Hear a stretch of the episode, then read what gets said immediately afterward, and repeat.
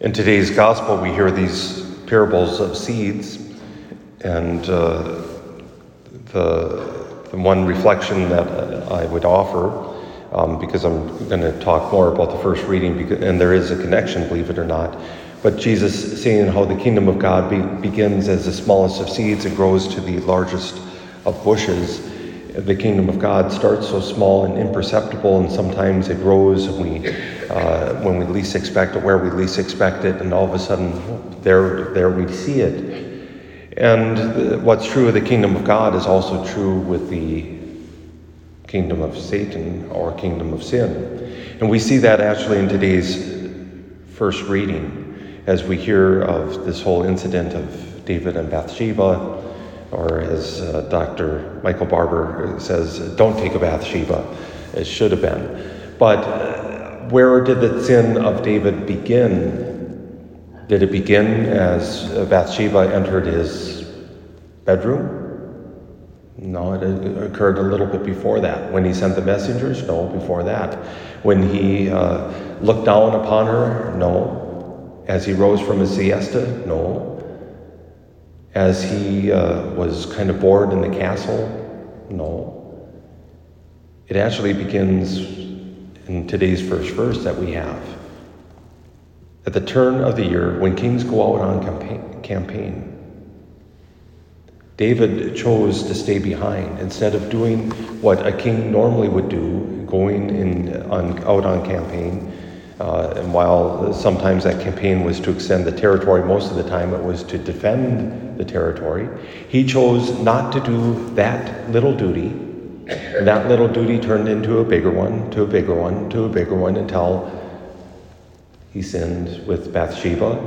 And then to cover up that sin, of course, long, long term, we'll get there in a little bit, but had Uriah put to death. Oh, it was in battle, so he didn't directly do it, but he, his order directly led to the death of Uriah.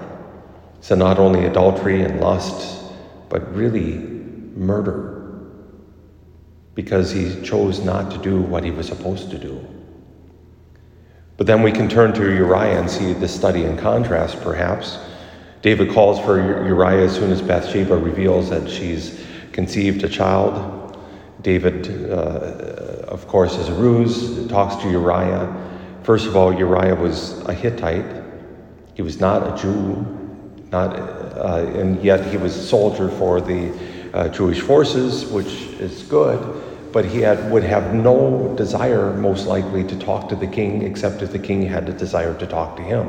So, most likely, Uriah probably said, well, What's going on here?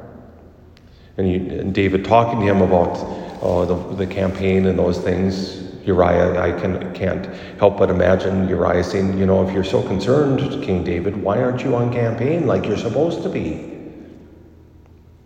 Well, go home and wash your feet, a euphemism for have relations with your wife, which is a euphemism for something else, which, if I have to name that, we're all in trouble.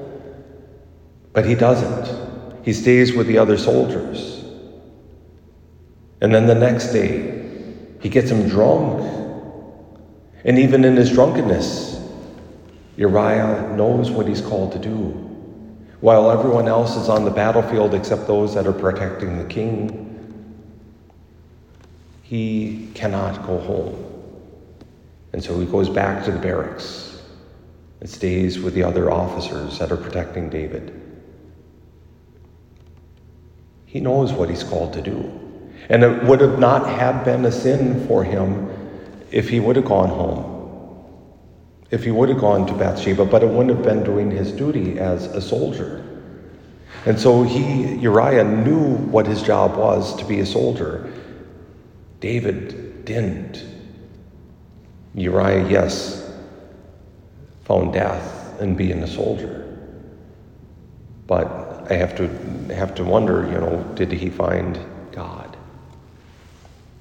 And David, of course, in our psalm response, repents of the sin that he's, he realizes that he's done. He repents, and, and of course, that child that is conceived is lost. And David mourns, and then he takes, uh, takes uh, Bathsheba as his wife, and of course, they have another son, Solomon. but how it began with sin. But then forgiveness.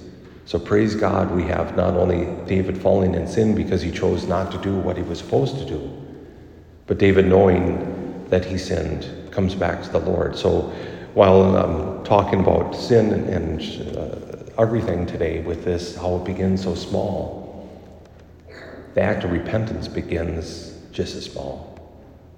And it means coming to the Lord, returning to the Lord when we catch ourselves having sinned in that little way. Sometimes it has to come to full, full fruit, perhaps, to use the image of the, the first reading or the first parable we hear, before we see how evil, how that sin has taken root in our lives. But anywhere along the line, had David stopped and said, What am I doing? he would not have ended as poorly as he did in today's gospel or first reading.